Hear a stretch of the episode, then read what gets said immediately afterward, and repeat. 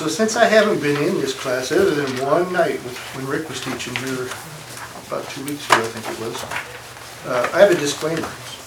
How's that?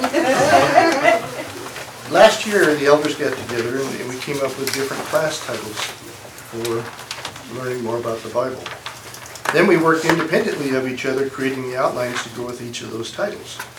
And so I'm hoping that very little of what I present tonight will be repetitive with what Mitch or Rick has already given in their classes or, or have already covered. Uh, I'm sure there's already been some of that, but, uh, so when I was first thinking about these lessons, I was thinking uh, about the topic and that, I was thinking more along the lines that this would be for a class for somebody that's young in the faith, somebody that doesn't have a lot of knowledge yet, maybe not well versed in the Bible.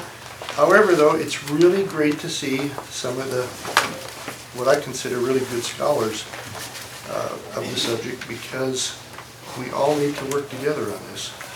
Those that have more knowledge can help those with less knowledge. And I know that some of you are very well versed in the scriptures and it's really good that you're here. And then there's others that are like me. I still have a lot of learning to do. Uh, But as it says in Proverbs 27, 17, iron sharpens iron. And so one man sharpens another. And I think there's a lot to that. So we can all help each other in learning more about the Bible. And the class title for today and Sunday morning is, you should have an outline there. If you don't, there was more over here on this corner. Uh, Interesting facts about the Bible. Well, what is interesting facts?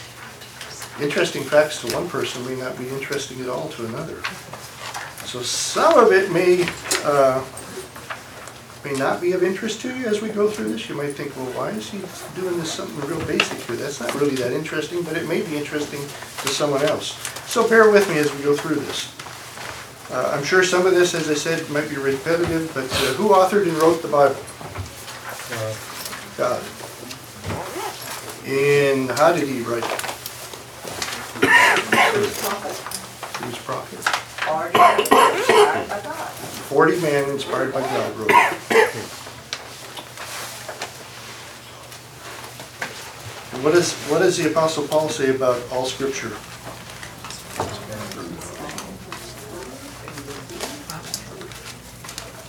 That part of it, all scripture is inspired by God and profitable for teaching, for reproof, for correction, for training in righteousness, that the man of God may be adequate, equipped for every good work. And that's 2 Timothy 3, 16 and 17.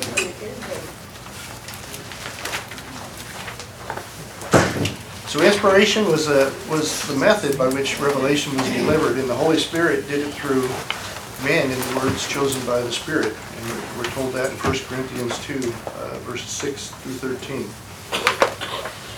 In the Old Testament alone, there are 2,000 times when you'll find expressions, and God spoke to Moses. The word of the Lord came unto Jonah, and God said, different expressions that you'll find. The Bible is a record of the words and deeds of God as he dealt with mankind for the purpose of providing salvation. The mere fact that the Bible claims to be the Word of God does not prove that it really is from the living God, for there are other books that make similar claims. The difference between the Bible and other books claiming to be from God is the fact that the Bible contains indisputable evidence that it is the Word of God. Uh, Forty men engaged in writing the Bible, beginning with Moses about 1,500 years before Jesus, and after closing with the Apostle John writing the book of Revelation toward the close of the, close of the first century, covering over 1,600 years. And these 40 men came from all different types of walks of life, including shepherds, kings, fishermen, and they also rode in different places, such as the wilderness, prison, and exile, Although there are 39 books in the Old Testament, and 27 books in the New Testament, the Bible is one book. From the beginning to end, there is an unfolding story of God's plan of salvation for mankind, or of, yeah, for mankind. Salvation was conceived before creation, revealed gradually through the Old Testament, and culminated in the coming of Jesus Christ and his death on the cross. Jesus said in John 5:39, "You search the scriptures because you think that in them you have eternal life, and it it is these that bear witness of me." Yes, What is that NAS? There we go. New American Standard. Ah. Okay. Oh I couldn't figure it out. I asked her the question the other day. That's okay, good question. There's never a bad question, so if you have a question, ask That's what I'll tell her. What was the question? What's NAS? Oh. You might explain And I just- NASU. it just wouldn't does that go. come from? NASU, it's the NASU. nineteen ninety-five updated version of the end. Yeah. So, what is a handbook? There, there's probably many here that currently are using a handbook somewhere in their life, or they've had a handbook, handbook in their past for their employment, or maybe their school, if you think of it in that realm. What are they for? It's, it's for, it's for doing things or following rules, according to those that have authorized that book which may be a school administrator, it could be the CEO of a company who wrote that book. And usually they contain like a vision statement, then they go into a list of rules about behavior that's expected to be followed as a condition of your employment, or if it's something to do with school, uh, as a condition of your enrollment at that school. And sometimes they're- they put in things there for safety reasons, sometimes for the good of the company, sometimes for the protection of the company. But whatever the reason, you're expected to follow them always while you're either employed or attending. Or if you're like enlisted in the military, do they have rule books? On top of rule books, on top of rule books, and handbooks for everything you can imagine. How to operate guns, how to operate equipment. Well, is there discipline in handbooks? They come with discipline too. If you break the rules, there's usually a discipline that follows you to encourage you to think or do right in the future, cause some type of change in you. And if it's a bad enough break of the rules, then there might be some discipline that causes you to be severed from that condition forever. So who established this principle a long time ago about rule books? Or this kind of thing? God. Uh, And I have a very dry mouth, so I'm sorry.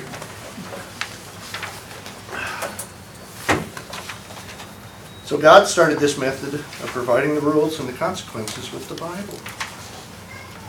And it's not a condition of employment, though, it's a condition of our salvation. The Bible is God's book. It's our book for living righteously according to His Word. Far greater than any other book read- written as it pertains to everlasting life and is not temporary as our handbooks for school or work or we see in our lives. So here's my thoughts about the Bible. Rick's, Rick's opinion. Rick, R-I-C-K, not R-I-C. To me, it's my lifeline to salvation because it's my handbook, the rule book. It's the personal message that God has provided me with what I need to be saved. The Bible gives me and you our pathway that we need to follow to be right with Him. It really gives me peace of mind to see how patient our God has been over the years with many sinners. He's done so much for us, even to the point of having His Son die for us on the cross for our salvation. It's not because we deserve it, but it's because of His grace that He has for us and His love. He has given us many examples in the Bible of those doing right and those doing the wrong things throughout the ages. It's because of learning His nature that we have, or that I have, a chance of being saved. It also reminds me how, how, how God is a just God when it comes to disciplining His people when they are not doing things right. This causes me concern, and it makes me very cautious in the things that I do. So it's similar to the, those things that you do daily, whether you're at school or at, in employment. But the difference is, is this affects our eternal salvation. Can somebody read Psalms, fif- chapter 50, verses 16 through 23? About seven verses. Any volunteers? 50. Psalms 50, verses 16 through 23. But to the wicked, God says, What right have you to recite my statutes, or take my covenant on your lips? For you hate discipline, and you cast my words behind you. You see a thief, you are pleased with him, and you keep company with adulterers. You give your mouth free rein for evil, and your tongue frames deceit. You sit and speak against your brother, you slander your own mother's son. Through 20? Uh, through twenty-three. These things you have done, and I have been silent. You thought that I was one like yourself. But now I rebuke you and lay the charge before you. Mark this, then, you who forget God, lest I tear you apart and there be none to deliver. The one who offers thanksgiving as his sacrifice glorifies me. To one who orders his way rightly, I will show the salvation of God. Wow, what is that telling us? That if we're not doing things right and we're siding with evil things, if we want salvation of God, we need to have our pathway going correctly according to His Word. Not acting as evil and accepting them or associating with evil ones. We need to have our pathway going rightly. And we are not judged by what others do. We're judged on what we do. Uh, 1 Peter 1:17, Peter tells us that we are all judged as individuals according to our deeds here on earth. So it's very important that we follow what the Bible says. Near the very end of the last chapter of the Bible, uh, Revelation 22:14 says, "Blessed are those who do his commandments, that they may have the right to the tree of life and may enter through the gates into the city." My eternal life is at stake unless I follow his word. What? So the, before we read Psalms there, those were some of my thoughts on what the Bible is for me. Does anybody want to share what their thoughts of the Bible are? Jim? Well, I always put things in a visual type thing, and what, two things I know are perfect, one's Christ and one's the Bible. To me, um, from a modern looking thing, if we took forty historians and tried to have them describe the Vietnam War, they couldn't all get it even close to what each one would say. Yet we have forty people from different walks of life, all being able to be concise. And you know it's through God because we don't do perfect. We're flawed. Um, the other thing that I think is fascinating to me is that yes, as as someone that's not very knowledgeable, you can read and get a lot out of it, but you can also spend your entire life reading it and not ever getting to understand all of it. And I don't think there's any other book or novel or anything on earth that is that way. If you do medical stuff, if you're at a very high line, there's no way you can understand it. You can't get anything out of it. But this is the only one that I know of that covers all the bases, and only through God can that happen. So, I mean, it's, it's something that's uh, utterly amazing. I mean, it really is. When you, and the more they dig, the more archaeological stuff they do, the more it proves, and the more that uh, humanists or whatever else try to, you know, try to put that down in the media or whatever else they can do. But it's only through God can perfection happen. Very well said. Anybody else? Um, President, Yes. um, I think of the Bible as like my guide and my hope. And whenever I need to make some decisions, I need to refer to the Bible and know that if I comply with God's word, I'll be blessed. So, um, and I think there's wisdom in following God's word. Absolutely. Yes. I would add to that, that it gives me a peace and a purpose. And I think the scripture, if you, if you follow God's word and follow his instructions, you will have peace and joy on earth. Now, will that mean you're happy? Will that mean you get what you want? Is that God is like a genie bottle? No. But you have a hope of something more. And I think God, God created us. He knows us. He knows what we need. He knows what rules we should follow. He knows what, where our mind should be focused. And I think so much, I, thi- I look to the Bible as for those instructions of my Creator as to what I need is in Him. And there is contentment, even though you may not have contentment with what's going on in your life on earth as much as you say, but, but there's contentment in knowing the end result of following God's word. Because the opposite is the selfishness, is the what can, what is, what can I do for myself in this world? What can I get out of this world? And you can see a life like chasing after that is vanity. Right. Thank you. I think that's what Jesus meant in- in Matthew chapter 6 and Luke chapter 12. Same basic lesson, do not be anxious. If we do not have knowledge of what is right and wrong, then we're going to be anxious as, am I okay? Is the world around me okay? Is this event going to affect me adversely? The knowledge that the Bible gives us is that this is the mind of God transferred to us.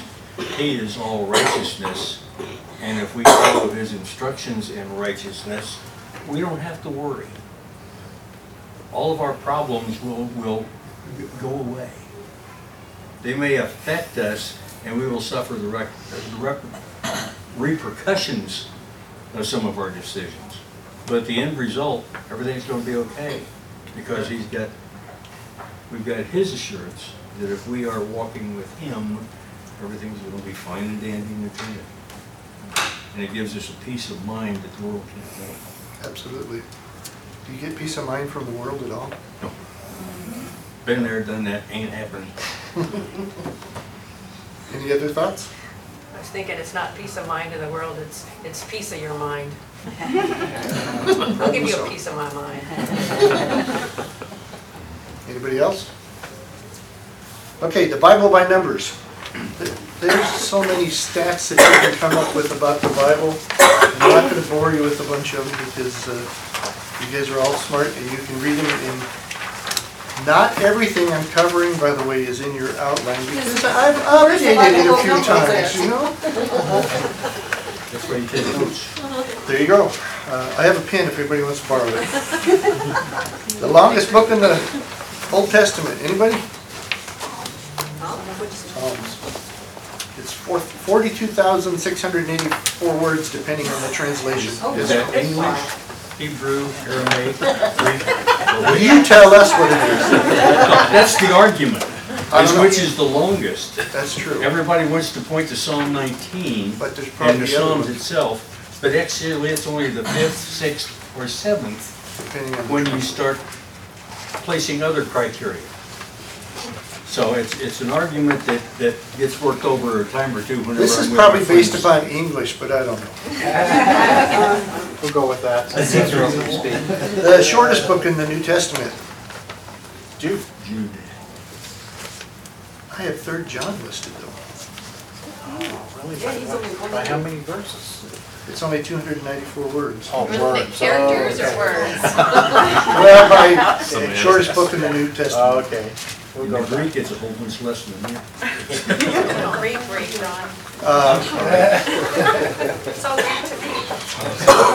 There's a, there's approximate, there's over six thousand commands in the Bible. Uh, And I don't have them listed out, so I can't tell you what they are. You should have printed them out. There you go. That's your homework. There's like eight thousand predictions or prophecies in the Bible. Uh, But fulfilled prophecies, there's three thousand two hundred and seven. Like thirty-two hundred, you said? Yeah, and, and there's not gonna be a test on that, so. Uh, number of questions, there's, there's like almost thirty-three hundred questions in the Bible.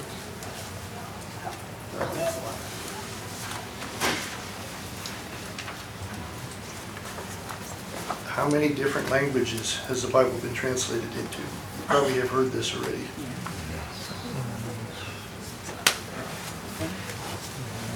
Heard it several times, it's just remembering it's different. So maybe there will be a test on this, somebody else comes in. I know we've heard it at least three times. More than twelve hundred uh, translations uh, or languages.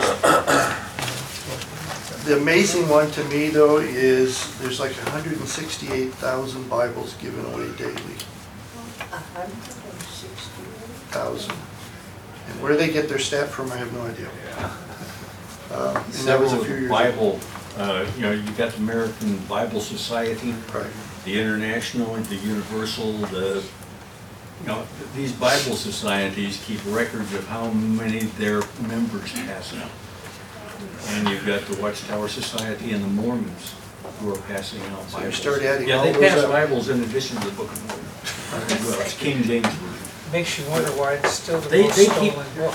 That, that is their sole purpose in, in uh, maintaining their job, It's is just to pass passing them those out and keeping a record of it. And so, with what Brad just says, if you're giving out hundred and sixty-eight thousand daily around the world, that's why they're the number one stolen book, because it's the most popular book around the world.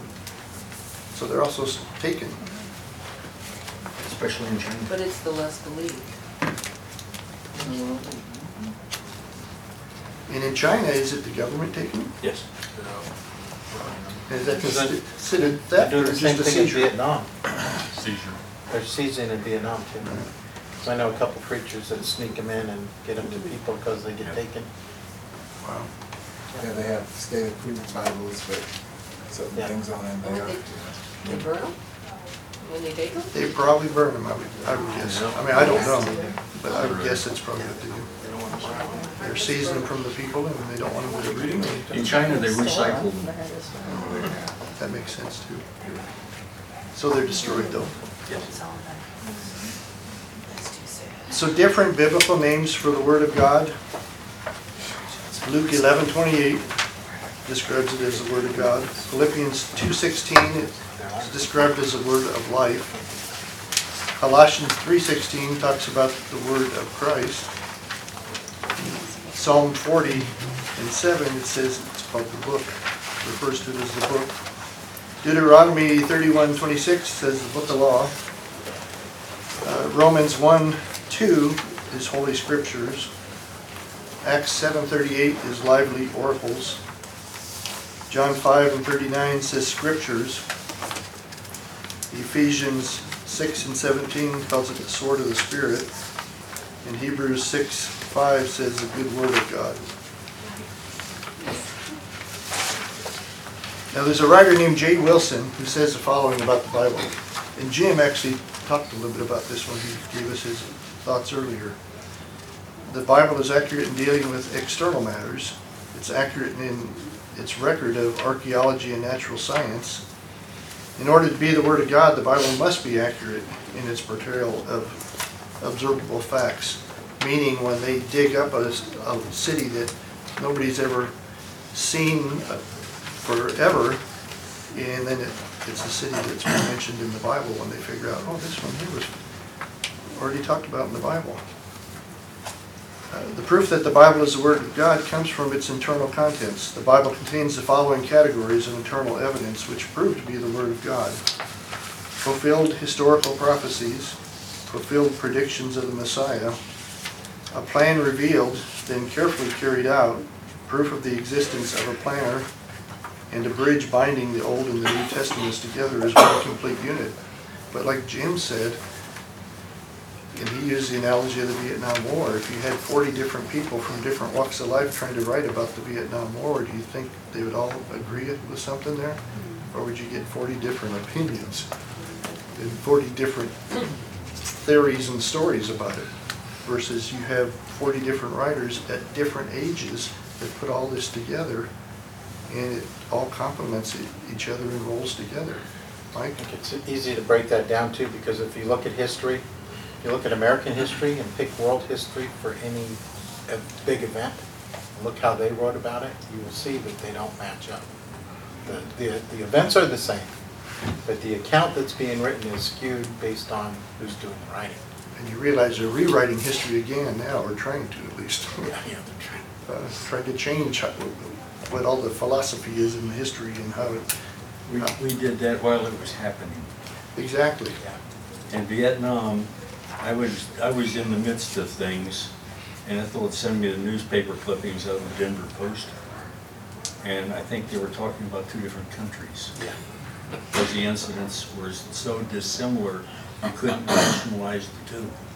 You know, in in my experience in law enforcement, it's, a- it's been that way through my life, that you're at an event, and then you come back and read about it, and it's like, I was there.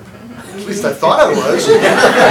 And, and, you know, and, and that's what's happening in, t- in today's society as well. I mean, you know, with the, with the different factions of the news media, some saying this and some saying that, and what's really the truth, you know?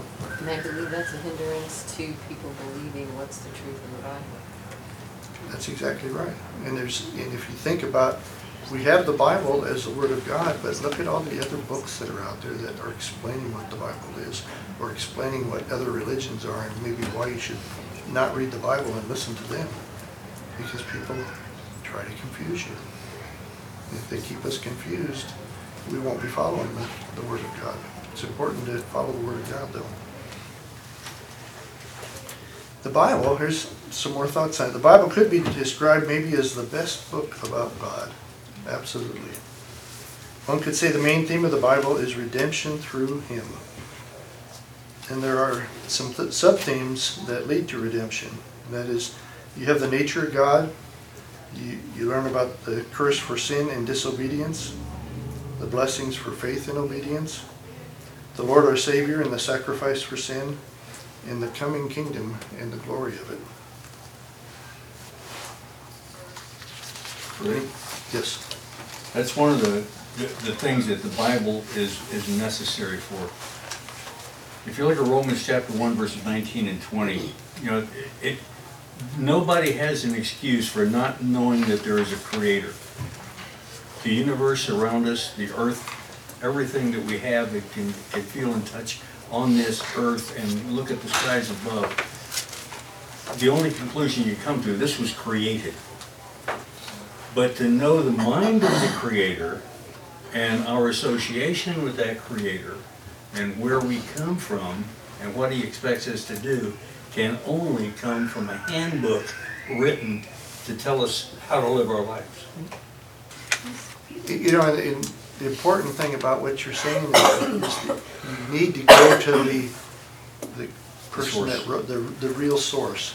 Because if you go to anything but the real source, then you have man's interpretation entering into it. And you may not get the same flavor. And so it's really important to follow the true source. I think this is, you know, just me speaking, but if, if one person had written the entire Bible, a lot of people would say it's a story. You know, just, but I think God in his infinite wisdom knew by putting it the way it did and how it was put together and through these different aspects of Luke being a doctor or just being a fisherman or, I mean, we forget literacy and being able to read and write were not, you know, big deals back then. Um, I think he did it that way just so it even proved more his power and, you know, his infinite wisdom to put this all together, because there's no way we could. He obviously inspired those men, because without it, they couldn't have done it. I mean, you think about a doctor and how smart they are and educated they are, and so they, they can be maybe a good writer of things. But, as you mentioned, the fisherman, or the guy that's a carpenter. And I'm not trying to belittle that trade, but back in that day, how many of them were literate as far as writing that? Probably, yeah, very few, because what did you have for instruments to write with? It's not like what we have now where we reach in with a pen and you can take a note now. A lot different. And you can find free paper to write it on anywhere around you, pretty much anywhere you're at. Now you can write. Yeah. But back then you couldn't. You had to have that certain type of bush, the papyrus. And then it took a long time to get it ready to write on. So we have about 10 minutes left. Let's go into the 18 names of Jesus. What's in a name? The names in the Bible were most important because they were given to express the character of the person. We're so used to thinking about our Lord being called Jesus Christ that we may forget what his name meant or that he had many other names. Jesus, uh, the name Jesus comes from the Greek for Joshua. Joshua means God is salvation. The name Jesus is very well expl- explained in Matthew 121. Mary will give birth to a son, and you are to give him the name Jesus because he will save his people from their sins. Emmanuel it means God with us. Isaiah says the virgin will be with a child and will give birth to a son and will call him Emmanuel. Matthew quotes this verse in Matthew one twenty-three.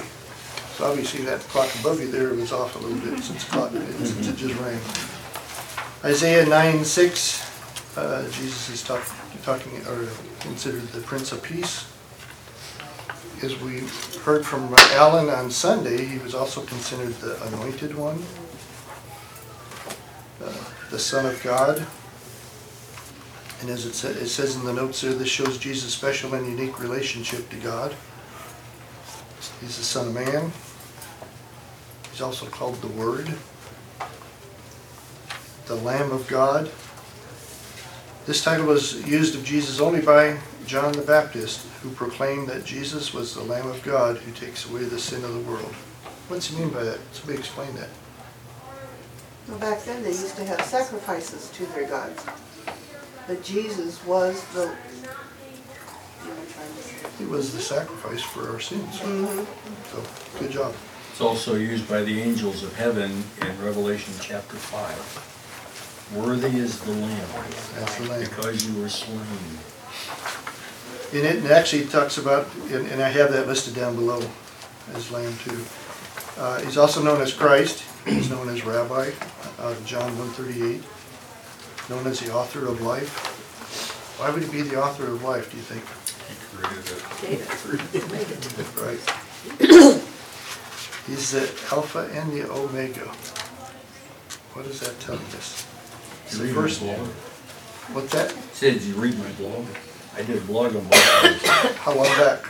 I had a couple, three months. If it wasn't yesterday, you know. Uh, Alpha and Omega are the first and last letters of the Greek alphabet, indicate that Jesus is the first and the last.